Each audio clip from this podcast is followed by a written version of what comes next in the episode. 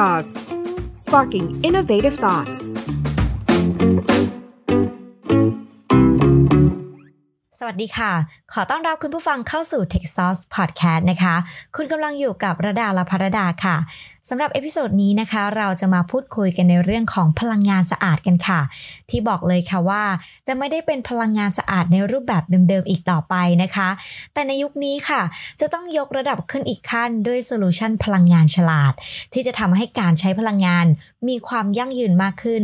อีกทั้งยังเป็นการช่วยสร้างคุณภาพชีวิตที่ดีขึ้นให้กับทุกคนในสังคมด้วยนั่นเองค่ะ แน่นอนค่ะว่าเมื่อเราพูดถึงโซลูชันพลังงานฉลาด ต้องนึกถึงบ้านปู Next ค่ะผู้ให้บริการโซลูชันพลังงานฉลาดชั้นนำในภูมิภาคเอเชียแปซิฟิกที่มีโซลูชันและเทคโนโลยีพลังงานสะอาด ที่หลากหลายและครบวงจรค่ะ วันนี้เราก็ได้รับเกียรติจาก 2 ผู้บริหารของบ้านปูเน็กซ์นะคะ คือคุณชนิดสุวรรณพริน ผู้อำนวยการอาวุโสบริหารการตลาดและการขาย และคุณกนกวันจิตชอบธรรม ผู้อำนวยการอาวุโสกลุ่มธุรกิจยานพาหนะไฟฟ้า เราไปพูดคุยกับทั้งสองท่านกันเลยค่ะส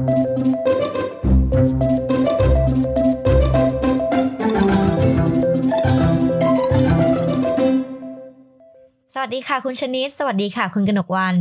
สวัสดีครับ ค่ะ อย่างที่ระดาได้เกริ่นไปตั้งแต่ตอนแรกนะคะ ว่าเราจะมาพูดคุยในเรื่องของพลังงานสะอาด และโซลูชันพลังงานฉลาดนั่นเองค่ะ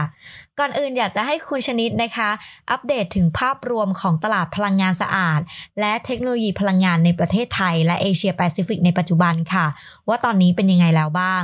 รวมถึงมีความเปลี่ยนแปลงมาจากอดีตยังไงบ้างคะ ครับผมก็ต้องยอมรับกันเลยนะครับ ว่าจริง ๆ แล้วเนี่ยแนวโน้มการใช้พลังงานสะอาดเนี่ยมันมีเพิ่มขึ้นนะครับ แล้วก็มากไปกว่านั้นก็คือมันเพิ่มอย่างรวดเร็วนะครับ แล้วก็ถ้ามามองในเมืองไทยเนี่ยโครงสร้างพลังงานของเราเนี่ยส่วนใหญ่มาจากก๊าซธรรมชาตินะครับเท่าที่เรารู้กันคือประมาณ 58%เนี่ยมาจากก๊าซธรรมชาติและมีเพียง 10%เท่านั้นเองที่มาจากกลุ่มที่เรียกว่าเป็นพลังงานหมุนเวียนหรือพลังงานสะอาดนะฮะ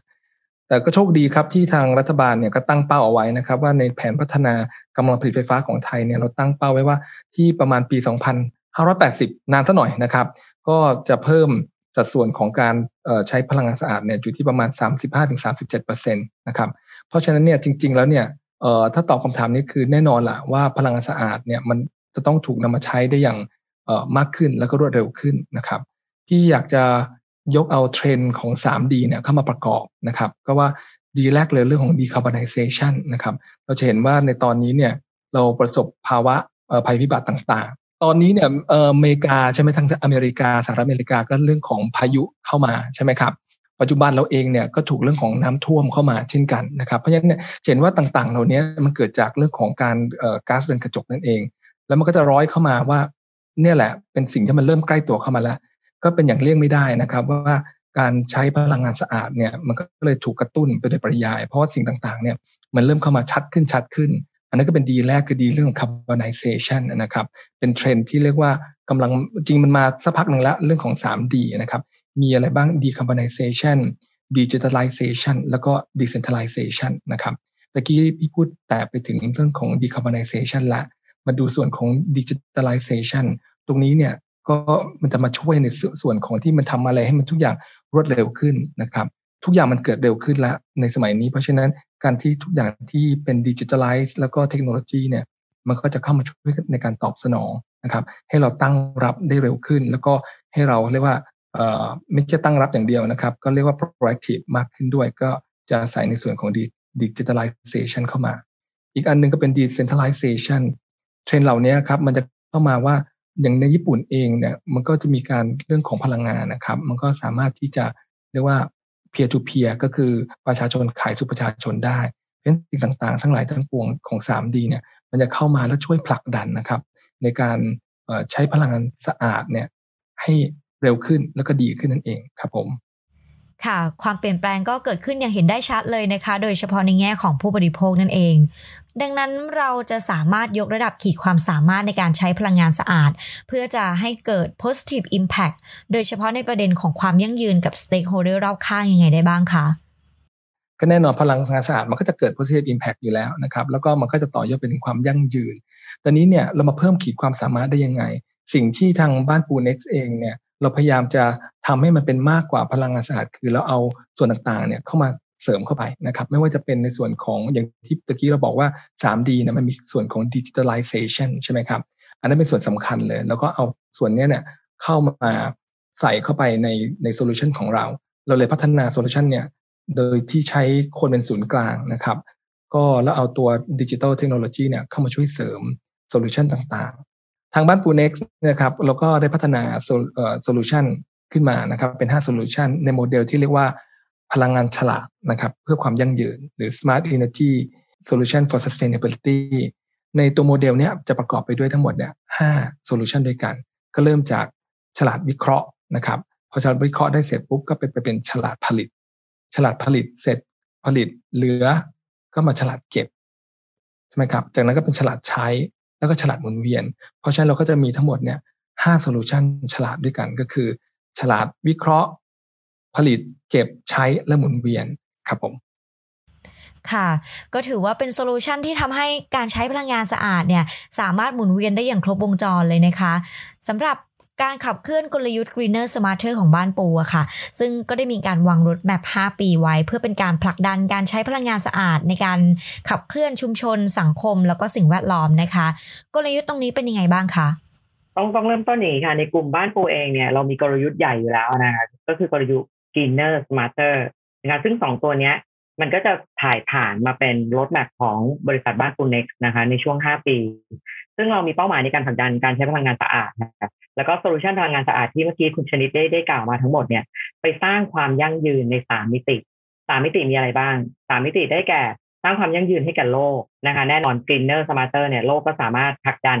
สะอาดขึ้นเรื่อยๆ green ขึ้นเรื่อยๆ ยั่งยืนได้นะคะ มิติที่สองคือในส่วนของลูกค้า เพราะว่าไม่ว่าจะเป็น B2B หรือ B2C ที่บ้านปูเอาโซลูชันเข้าไปมีส่วนเกี่ยวข้องเนี่ย ก็เชื่อว่าลูกค้าเองเนี่ยก็สามารถจะไปทำให้ธุรกิจของตัวเองเนี่ย เกิด saving นะคะในขณะเดียวกันแล้วก็รักโลกนะคะก็คือ green และ smart ไปพร้อมเรา สุดท้ายเราเชื่อว่ารวมทั้งห้า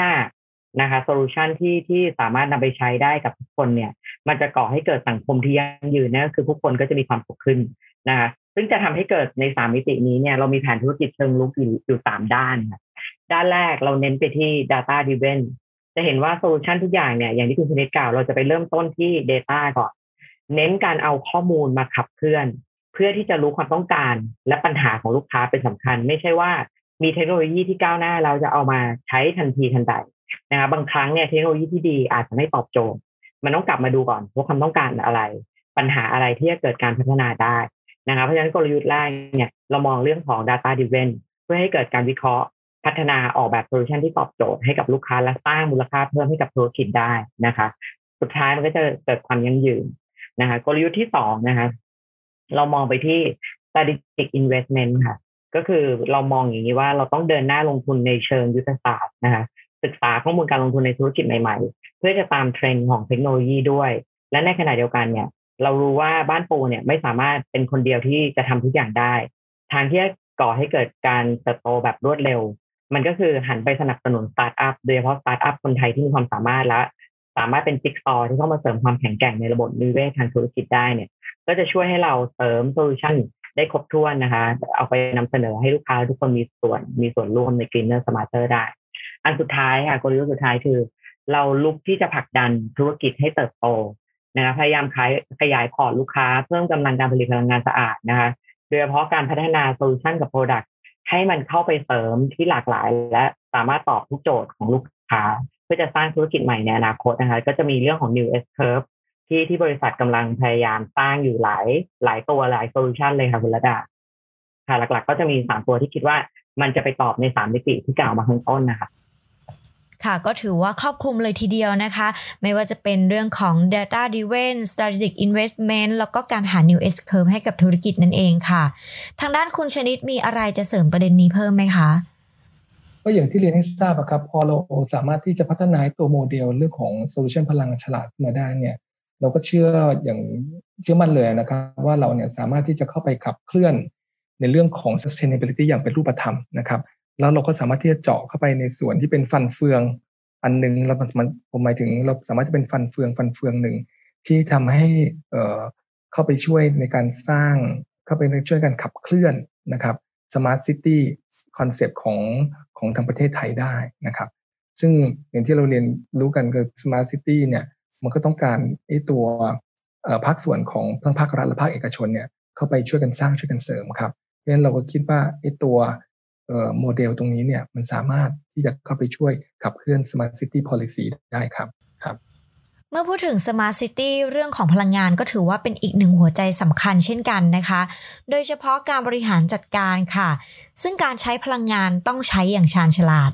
ดังนั้นทางบ้านปู Next มีโซลูชันพลังงานฉลาดอะไรที่จะมาตอบโจทย์ผู้คนชุมชนและสิ่งแวดล้อมบ้าง แล้วก็โซลูชันเหล่านี้ค่ะ มีจุดเด่นแล้วก็ความแตกต่างจากผู้เล่นรายอื่นยังไงบ้างคะครับผมก็ต้องขอเล่าย้อนไปนิดนึงก่อนนะครับว่า ก่อนปี 2021 เนี่ยทางบ้านปู Next เองเนี่ยเราก็เป็นบริษัททั่วไปที่หลักๆเลยก็คือ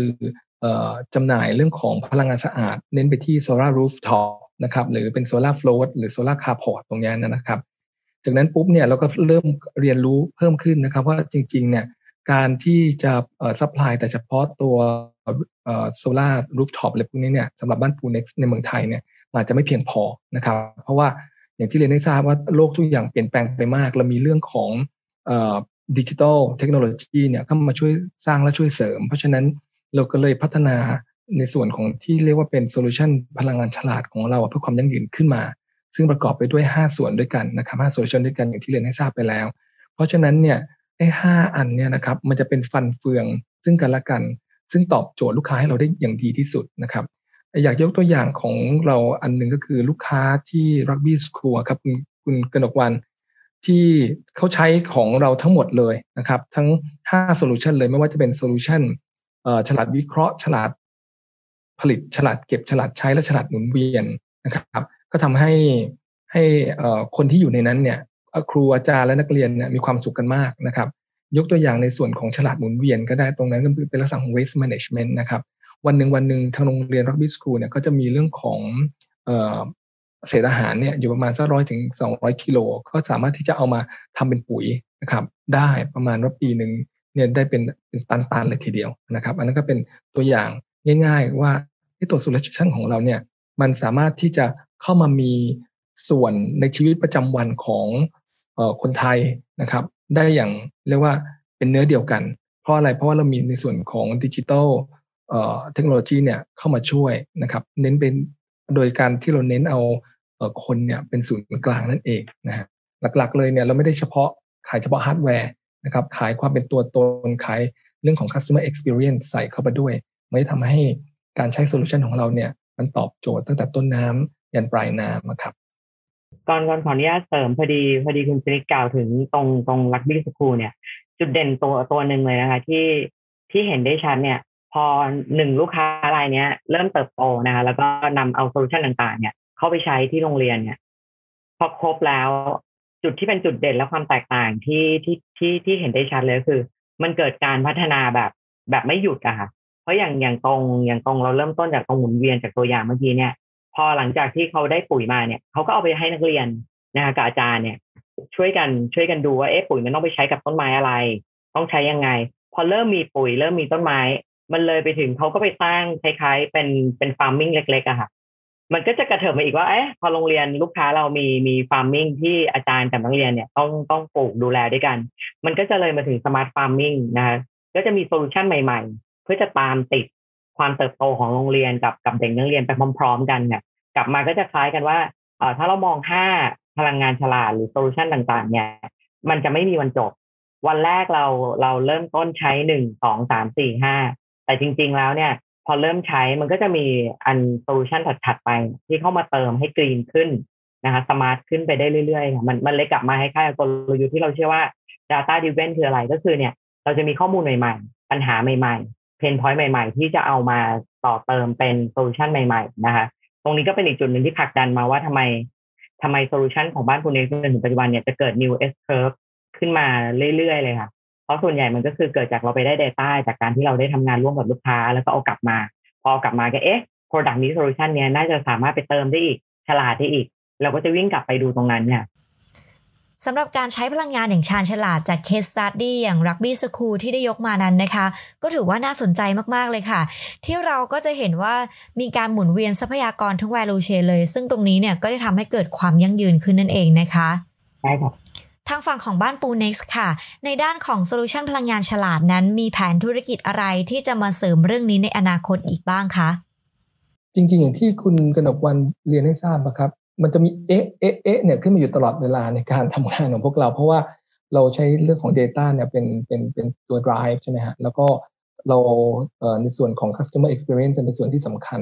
เพราะฉะนั้นเนี่ยมันจะเกิด new S curve ขึ้นอยู่ในอนาคต ซึ่งเราเราพยายามจะสร้างเข้าไปนะครับ แล้วอย่างที่เรียนให้ทราบว่าไอ้ตัว solution พลังงานฉาของเราเนี่ยจริง ๆ มันจะไปสามารถช่วยขับเคลื่อนในส่วนของ smart city policy ของประเทศได้นะครับ เพราะฉะนั้นเนี่ยยกตัวอย่างตัว new S curve หรือตัวโปรเจกต์ใหม่ ๆ ที่เรากำลังมีขึ้นมาเนี่ยก็ตัวอย่าง smart farming เนี่ยนะครับก็สามารถจะพอยกเป็นตัวอย่างได้ว่าเออมันมีในส่วนของที่เราสามารถจะเข้าไปช่วยเรื่องของเกษตรสมัยใหม่ได้เพราะเกษตรสมัยใหม่เนี่ย เขาจะใช้พลังงานค่อนข้างจะเยอะใช่ไหมครับอยู่ในเรือนเพาะชำอยู่ในในส่วนของที่อยู่ในตัวก็เป็น close area เลยเนี่ยมันก็ต้องใช้เรื่องของพลังงาน ไม่ว่าจะเป็นเรื่องของ air condition หรือเรื่องของการให้แสงกับตัวพืชผักตรงนั้นนะครับ แล้วก็อีกอันหนึ่งเลยที่เราคิดตรงนี้ขึ้นมา เพราะว่าเกษตรสมัยใหม่เนี่ยมันสามารถจะสร้างมูลค่าทางเศรษฐกิจให้กับประเทศ แล้วก็ให้กับทางเกษตรกรได้ได้ดีขึ้นใช่ไหมฮะ ตัว smart farming เนี่ยเราก็จะเอมไปทางในส่วนของเศรษฐกิจสมัยใหม่ ไม่ใช่ว่ากัญชาอย่างเดียวนะครับ จะเป็นในส่วนของตัวอย่างเช่น ตัวผลไม้เมืองหนาว ดอกไม้เมืองหนาวที่ต้องใช้การควบคุมอุณหภูมิ ควบคุมความยาวของแสงประมาณนี้ครับที่ใช้พลังงานเยอะๆพวกนี้เราก็จะเข้าไปตอบโจทย์เพนพอยต์ต่างๆ ของลูกค้าของเรา มันเกิดจากการเอ๊ะเอ๊ะเอ๊ะอันนั้นอันที่หนึ่งนะครับ อันที่สองคือเกิดจากการที่เรา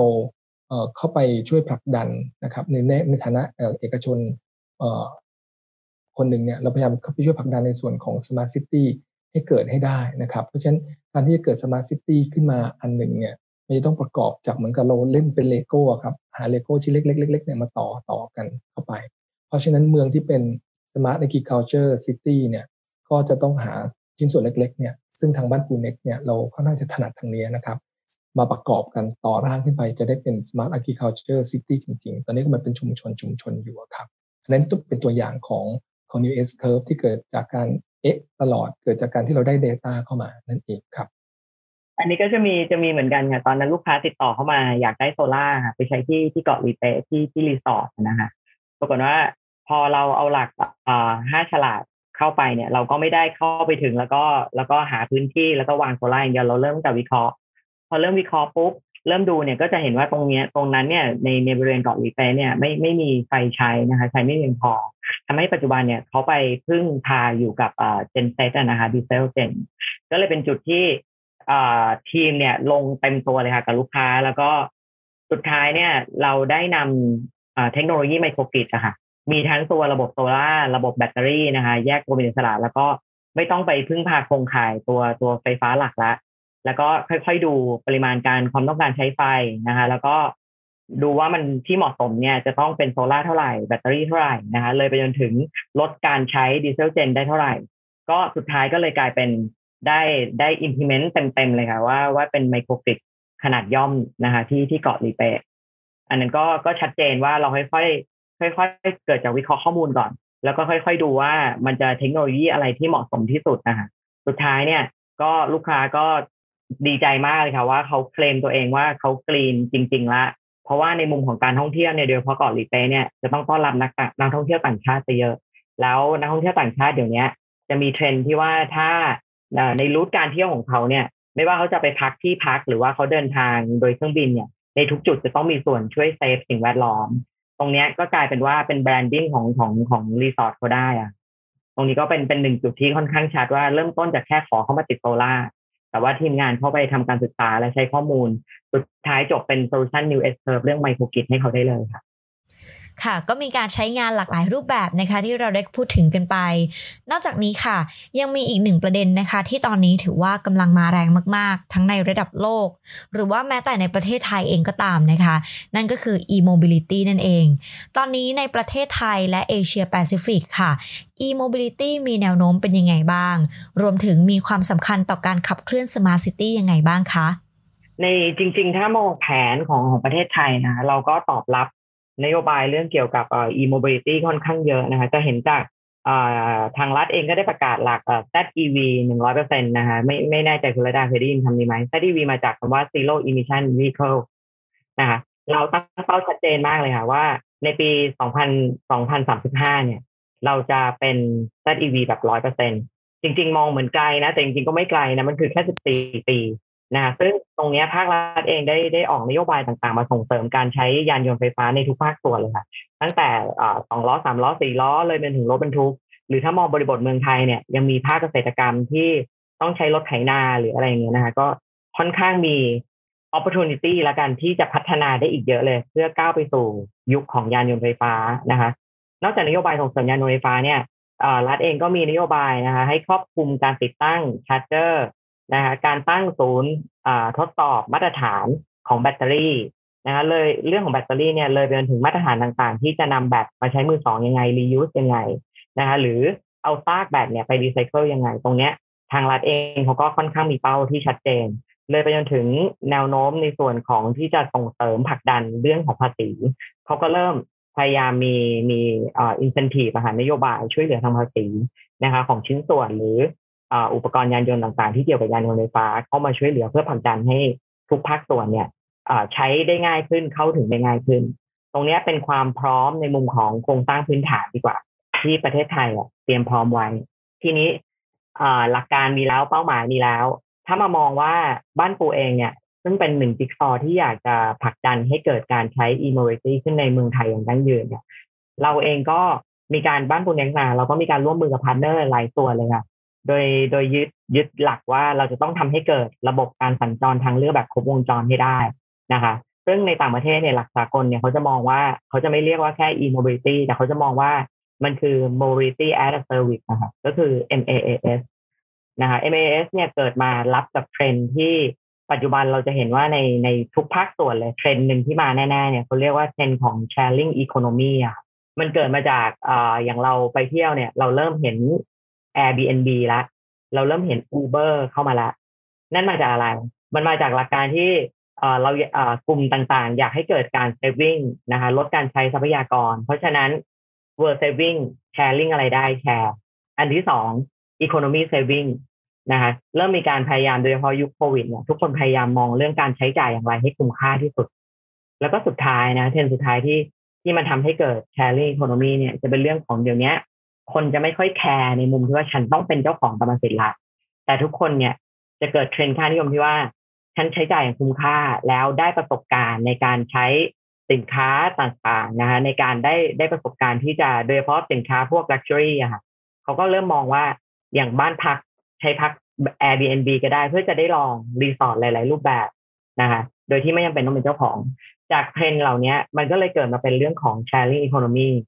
ทีนี้ถ้าเรามองว่าเทรนโลกเนี่ยเขาบอกว่าในอนาคตเนี่ย มากกว่าห้าสิบเปอร์เซ็นต์เลยนะคะของ world economy จะถูกผลักดันมาจากธุรกิจของ sharing economy นั่นคือธุรกิจการเช่าใช้มากกว่าการซื้อใช้ ซึ่งถ้าเรามองแบบนี้มันก็จะมาเกิดบวกกับ MAAS ว่า งั้นในมุมของ e-mobility เนี่ยเพื่อให้ตอบรับเทรนและให้เกิดการสัญจรทางเลือกแบบครบวงจรแล้วเกิดได้เลยเนี่ย มันก็เลยมาเป็นหลักการของเรื่องของอการแชร์ลิง บ้านปูเน็กก็มองตรงนี้ เราก็เลยสร้างบ้านปู MAS ให้ครบวงจรให้ได้ เพื่อให้คนไทยได้เป็นส่วนหนึ่งนะคะตรงนี้กระเถิบเข้าไปใน e-mobility ที่บ้านปูเน็กคิดว่าจะช่วยได้ เราก็เลยสร้างบ้านปู MaaS ขึ้นมา เรามีนะคะบริการ ride sharing นะคะเรามีบริการ mobility sharing เรามีบริการในเรื่องของออกแบบ solution ด้านของ fleet management และ charger management ให้ครอบคลุม เรามีไม่ได้แพลตฟอร์มเฉพาะ ride sharing mobility sharing ในส่วนของในส่วนของขนส่งทางบกเท่านั้น เราเริ่มก้าวไปสู่ marine platform เรามีเรือไฟฟ้าที่ launch ออกไปเมื่อเมื่อสองปีก่อนนะคะลำแรกที่ใช้ท่องเที่ยวที่เกาะภูเก็ตพังงาเพื่อพยายามจะผลักดันทุกๆภาคส่วนเนี่ยไปพร้อมๆกันนะคะเพื่อให้เกิดการครบวงจรนะแล้วก็เมื่อไหร่ที่ครบวงจรเนี่ย เราเชื่อว่าทุกๆคนน่ะก็จะเริ่มมีส่วน เพราะว่า จากจากคนบางคนที่รู้สึกว่าเอ๊ะถ้าฉันจะไปเป็นส่วนหนึ่งของ e m o b i l i t y ฉันต้องเก็บเงิน ซื้อรถไฟฟ้าสักคันไหม อาจจะไม่ใช่ละ ตั้งแต่วันนี้ในการที่เราต้องไปออฟฟิศไปทำงานลงจากรถไฟฟ้าปุ๊บ เราอาจจะเรียก ride sharing นะคะ เรามีบริการสำรองไฟฟ้ามุกมีเนี่ย ครอบคลุมอยู่หกแอเรียทั่วกรุงเทพเราอาจจะเรียกมุกมี นั่งมุกมีจากจุดไฟฟ้ารถไฟฟ้าไปที่ออฟฟิศก็เป็นส่วนหนึ่งละที่คุณลดการใช้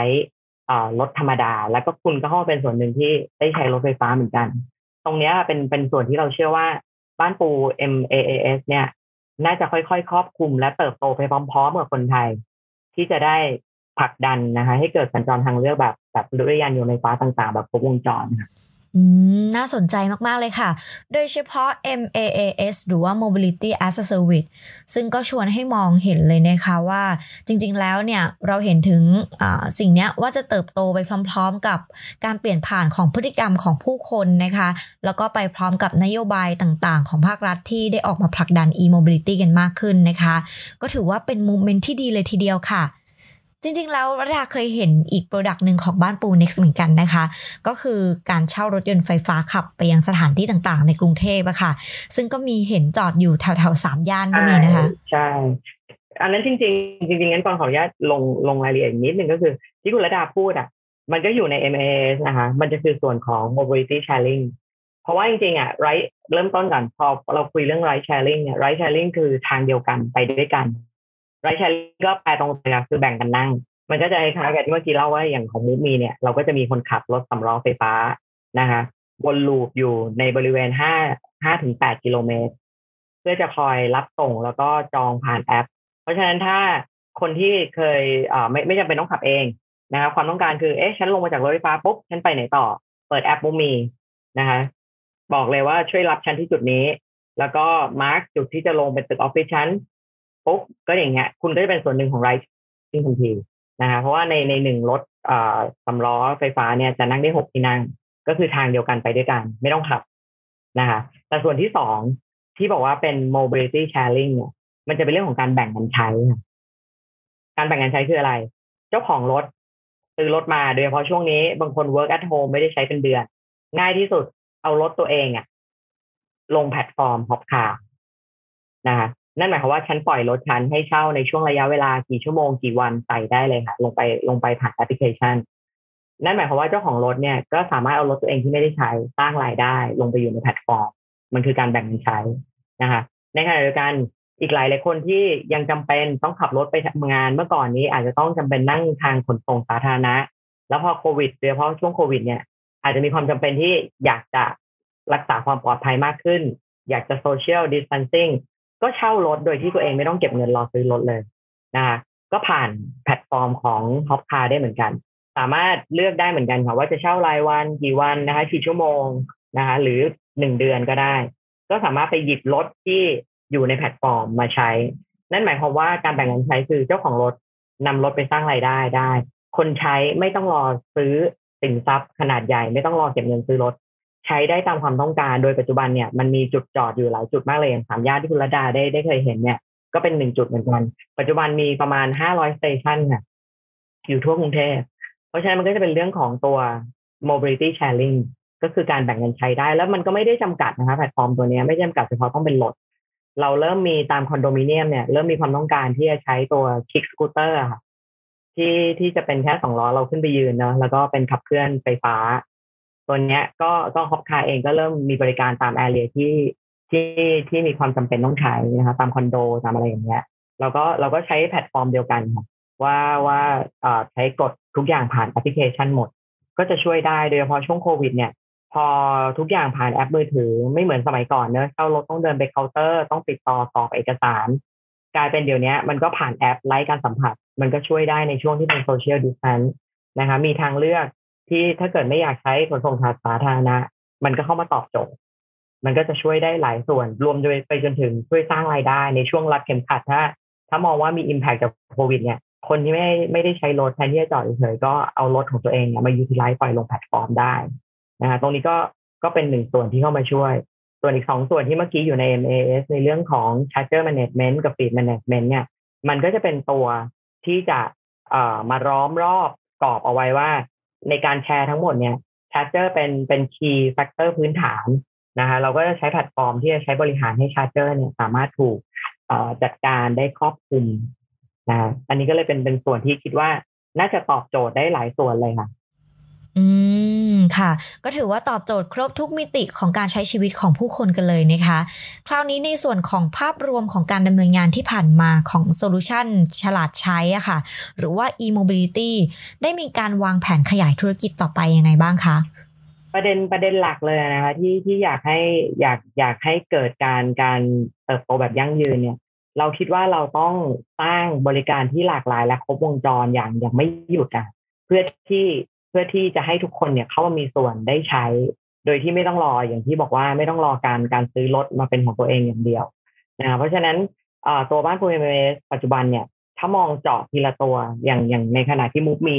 ในเรื่องของไรแชร์ลิงเนี่ยปัจจุบันเราเรามีสิ้นปีนี้เราน่าจะมีจุดรับส่งที่ครอบคลุมการบริการลูกค้าเนี่ยอยู่ประมาณสามพันจุดนะเราเชื่อว่าในในแผนห้าปีเนี่ย มันจะต้องเติบโตได้ถึงห้าหมื่นจุดครับ และรถที่รถสำล้อไฟฟ้าที่วิ่งอยู่เนี่ย ปัจจุบันมีอยู่สองยี่สิบคันนะคะ เราเชื่อว่าตามแผนห้าปีเนี่ยเราจะขยายได้จนถึงห้าพันคัน นั่นหมายความว่าต่อไปคุณระดาอาจจะไม่เห็นที่เฉพาะที่สามย่านละ เราจะมีอีกหลายจุดที่ครอบคลุมสัญจรทุกคนเข้ามามีเป็นส่วนหนึ่งได้ ถ้าเกิดต้องการ ride sharing นะคะ ในมุมของ mobility sharing ของคานะปัจจุบันเนี่ยมีจุด บริการที่จะเอาแอปไปเปิดรถแล้วสตาร์ทรถได้เนี่ยวางอยู่ทุกที่เนี่ยมีอยู่ห้าร้อยจุดค่ะเราก็เชื่อว่าเราก็จะขยายได้ถึงห้าพันจุดนะคะแล้วก็รถที่อยู่พันกว่าคันเนี่ยเราวางเป้าไว้ที่หนึ่งหมื่นเจ็ดพันคันค่ะในตามแผนห้าปีนะคะในส่วนของเรือเราเรามีอยู่ออกมาละหนึ่งลำอย่างอย่างที่เล่าให้ฟังนะคะแต่จริงๆอะจากดีมาพอพอเราออกลำแรกมาปุ๊บเนี่ยมันเป็นการสร้างประสบการณ์เนะก็เริ่มมีดีมานเข้ามาลูกค้าก็ ก็ทุกๆคนเนี่ยก็อยากจะได้หลายขนาดมากขึ้นนะคะเพื่อนำไปใช้เราเราวางเป้าไว้ถึงหนึ่งร้อยลำค่ะในส่วนของของ e f e r r y นะคะซึ่งจะครอบคลุมไปหลาย ๆ material หรือหลาย ๆ ขนาดเพื่อให้ตอบโจทย์ของของลูกค้านะคะในส่วนของ charger management นะคะปัจจุบันเนี่ยเรามี evo นะคะเข้ามาเป็นพันธมิตร evo เนี่ยปัจจุบันเราเราดูในแพลตฟอร์มเนี่ยเราจะมีอยู่ประมาณสามร้อยแท่นชาร์จนะคะเราก็วางเป้าไว้ถึงห้าพัน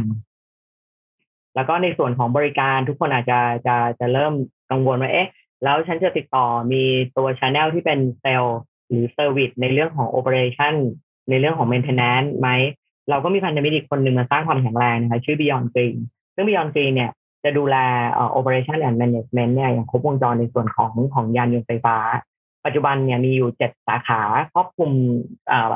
จังหวัดหลักๆอะค่ะ มี headquarter อยู่ในกรุงเทพนะคะแล้วจะมีที่เชียงใหม่เชียงรายภูเก็ตสมุยนะคะซึ่งเราเราวางเป้าไว้เหมือนกัน เราจะต้องขยายฐานในตัวของออฟฟิศที่เป็น o ็นตรงนี้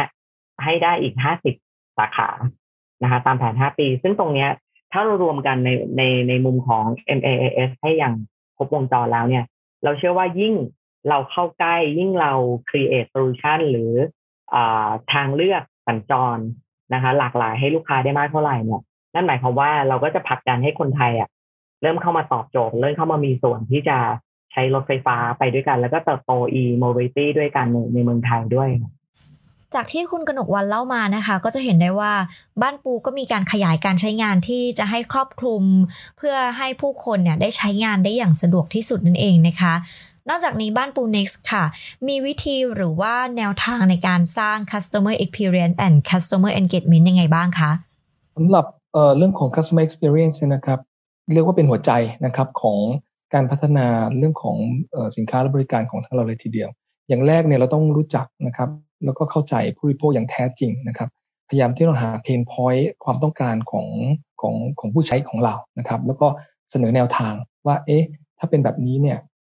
จะดีกว่าไหมในการที่มายกตัวอย่างเนี่ยนะครับ ก็คือของคืนออกวันที่เพิ่งกล่าวมาตะกี้สดๆร้อนเลยก็ คือเรื่องของฮอปคาร์นะครับหรือ mobility sharing เนี่ยอย่างปัจจุบันเองเนี่ยครับว่าพอเราถูกกระทบโดยโควิด -19 สิ่งที่เรามีปัญหา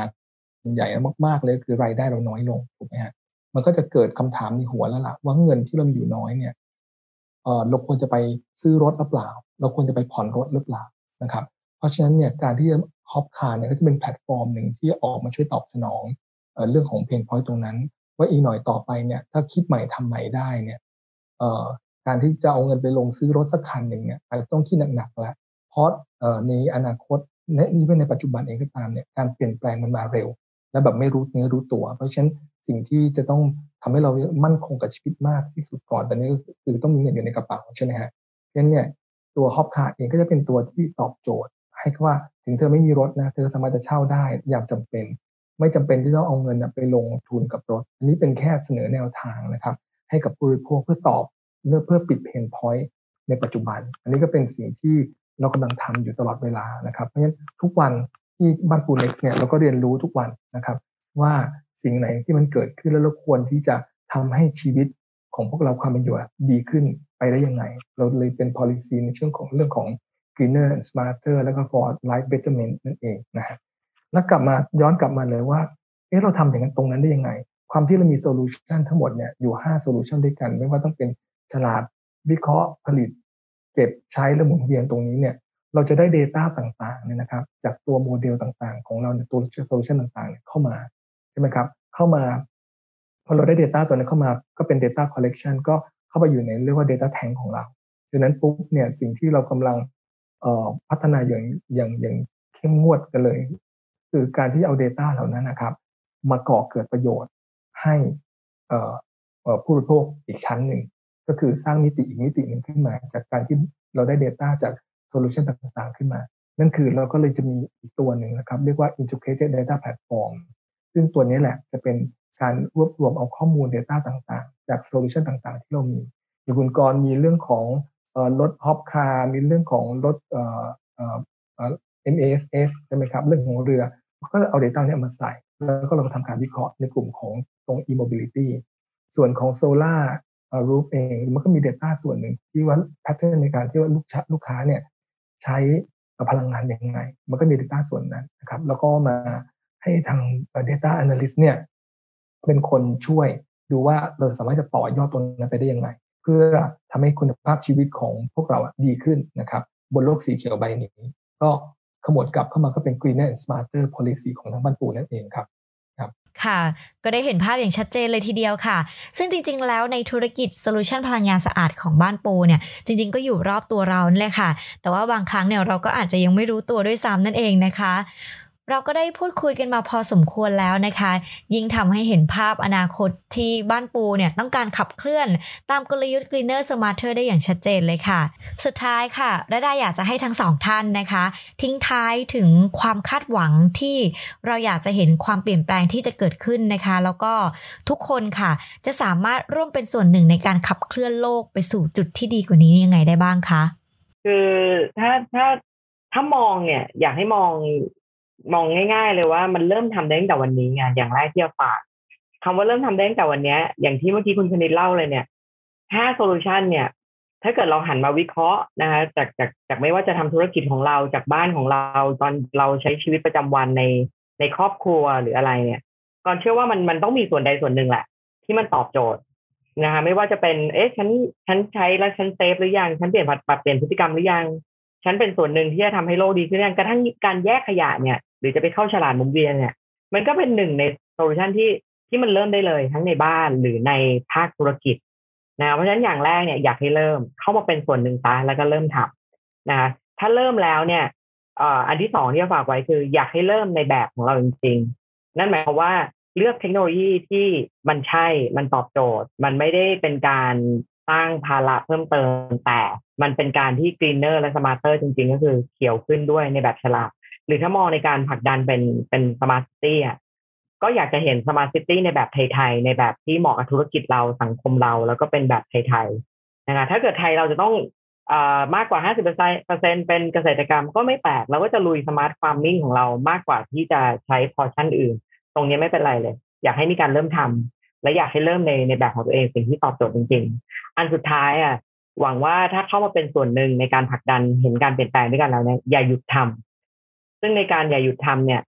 ก็อย่างที่เล่าว่าไม่ว่าคุณจะเริ่มใช้โซลูชันอะไรนะคะแล้วเข้ามาเข้ามา apply กับธุรกิจตัวเองกับที่ครอบครัวตัวเองบ้านตัวเองแล้วเนี่ย มันเชื่อเถอะมันจะพัฒนาไปได้เรื่อยๆ ก็ขอให้อย่าหยุดทำเช่นกันค่ะบ้านปูเองเนี่ยก็จะสร้าง new S curve solution ที่มาตอบโจทย์ใหม่ๆ ปัญหาใหม่ๆ ที่มันเกิดขึ้นกับลูกค้าของเราทุกคนเช่นกันดังนั้นถ้าเกิดทุกภาคส่วนช่วยกันเนี่ย เริ่มทำด้วยกันทำในแบบของเราที่มันตอบโจทย์จริง แล้วก็ไม่หยุดทำด้วยเนี่ย เชื่อว่ามันมันก็จะเกิดเป็นวงเวียนที่ที่สวยงามในในในมุมของผลักดัน จะเรียกสมาร์ทซิตี้หรือเรียกอะไรก็ได้ เพราะสังคมสิ่งแวดล้อมธุรกิจมันคงเติบโตไปพร้อมกันนะคะก็พี่ขอเสริมคุณกรเลยละกัน พี่ขอเสริมคุณกรในส่วนของเนี่ย สิ่งที่เราตัวพี่เองอะนะครับคิดว่าเราต้องยอมรับอย่างหนึ่งเลยความจริงคือการเปลี่ยนแปลง ซึ่งตอนนี้มันไม่ใช่เปลี่ยนแปลงแบบปกตินะครับ ในโลกปัจจุบันเนี่ย มันเปลี่ยนแปลงที่เร็วขึ้นรุนแรงขึ้น เพราะฉะนั้นเนี่ยการตั้งรับเนี่ยมันอย่างเดียวมันไม่พอนะครับ เราต้องมีการการกระทำในเชิงรุกด้วยเป็นสิ่งที่เราต้องมองไปข้างหน้าอยู่ตลอดเวลาเนี่ยคือว่ามันเป็นส่วนสำคัญของของทุกๆคนนะครับบนโลกใบนี้ว่าจริง ๆ แล้วเนี่ยมันเห็นอยู่แล้วล่ะว่าในส่วนของสภาสภาวะสภาวะโลกร้อนเนี่ยมันเข้ามาแล้วเร็วขึ้น มันต้องเปลี่ยนพฤติกรรมอย่างที่คุณกรบอกเลยนะครับคุณคุณกนกวันบอกเลยว่าจำจำเป็นต้องปรับเปลี่ยนตัวเราเองเพราะฉะนั้นเริ่มจากไหนเริ่มจากตัวพวกเราเองก่อนนะครับ แล้วก็ใช้เรื่องของดิจิทัลเทคโนโลยีเนี่ยเข้ามาช่วย มันก็ทำให้เราเนี่ยสามารถที่จะอยู่รอดกันได้อย่างอย่างอย่างดียังมีความสุขนะครับ ก็ฝากเอาไว้ว่าเราไม่สามารถจะมีความเปลี่ยนแปลงไปได้ ตั้งรับกับมันยังไง แล้วก็จะมีพฤติกรรมในเชิงรุกอย่างไร แล้วก็ผมเชื่อว่าบ้านปู NEXT เองด้วย โซลูชันพลังงานฉลาดของเราเนี่ยเราสามารถที่จะเป็นนกลไกกลไกหนึ่งนะครับ ที่ช่วยผลักดันตรงนั้นไปได้ครับครับโหต้องบอกว่า คำตอบของทั้งสองท่านนะคะ inspire มาก ๆ เลยนะคะสำหรับคุณผู้ฟังที่ได้ฟังในวันนี้นะคะ ก็ถือว่าเห็นภาพความเปลี่ยนแปลงที่จะเกิดขึ้นในอนาคตนะคะ ซึ่งเราเนี่ยก็จะเป็นการเชิญชวนให้ทุกคนนะคะ หันมาใส่ใจโลกของเรากันมากขึ้น เพราะว่าจากปัญหาสิ่งแวดล้อมที่เกิดขึ้นนะคะ ก็ถือว่าเป็นภัยคุกคามอย่างหนึ่งของมนุษย์ค่ะ ที่จะส่งผลกระทบร้ายแรงมาก ๆ เลยนะคะ ซึ่งทุกๆคนนะคะก็สามารถร่วมเป็นส่วนหนึ่งของความเปลี่ยนแปลงของโลกใบนี้นะคะ ไปในทางที่ดีขึ้นด้วยกันได้นะคะสำหรับวันนี้ค่ะ t e x a s ก็ต้องขอขอบคุณคุณชนิดและคุณกนกวันเป็นอย่างสูงนะคะ ที่ได้มาร่วมแชร์เรื่องราวดีๆ กับเราในวันนี้ค่ะ ขอขอบคุณทั้งสองท่านมากๆเลยค่ะ ขอบคุณค่ะ ขอบคุณครับ ยินดีครับ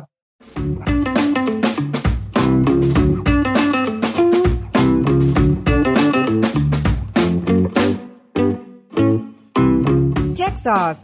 Sparking Innovative Thoughts